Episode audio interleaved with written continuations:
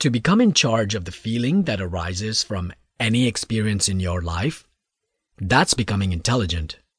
Everyone desires experiences that make us feel good in our personal relationships, professional careers, and social lives. It's an innate desire that no one programs within us.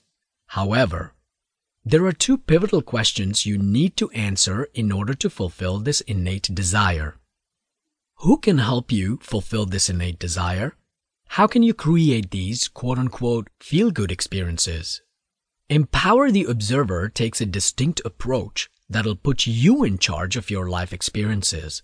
The simple yet profound delineation in this book guides you through the multitude of experiences you may have in different domains of your life without drowning you in incomprehensible jargon.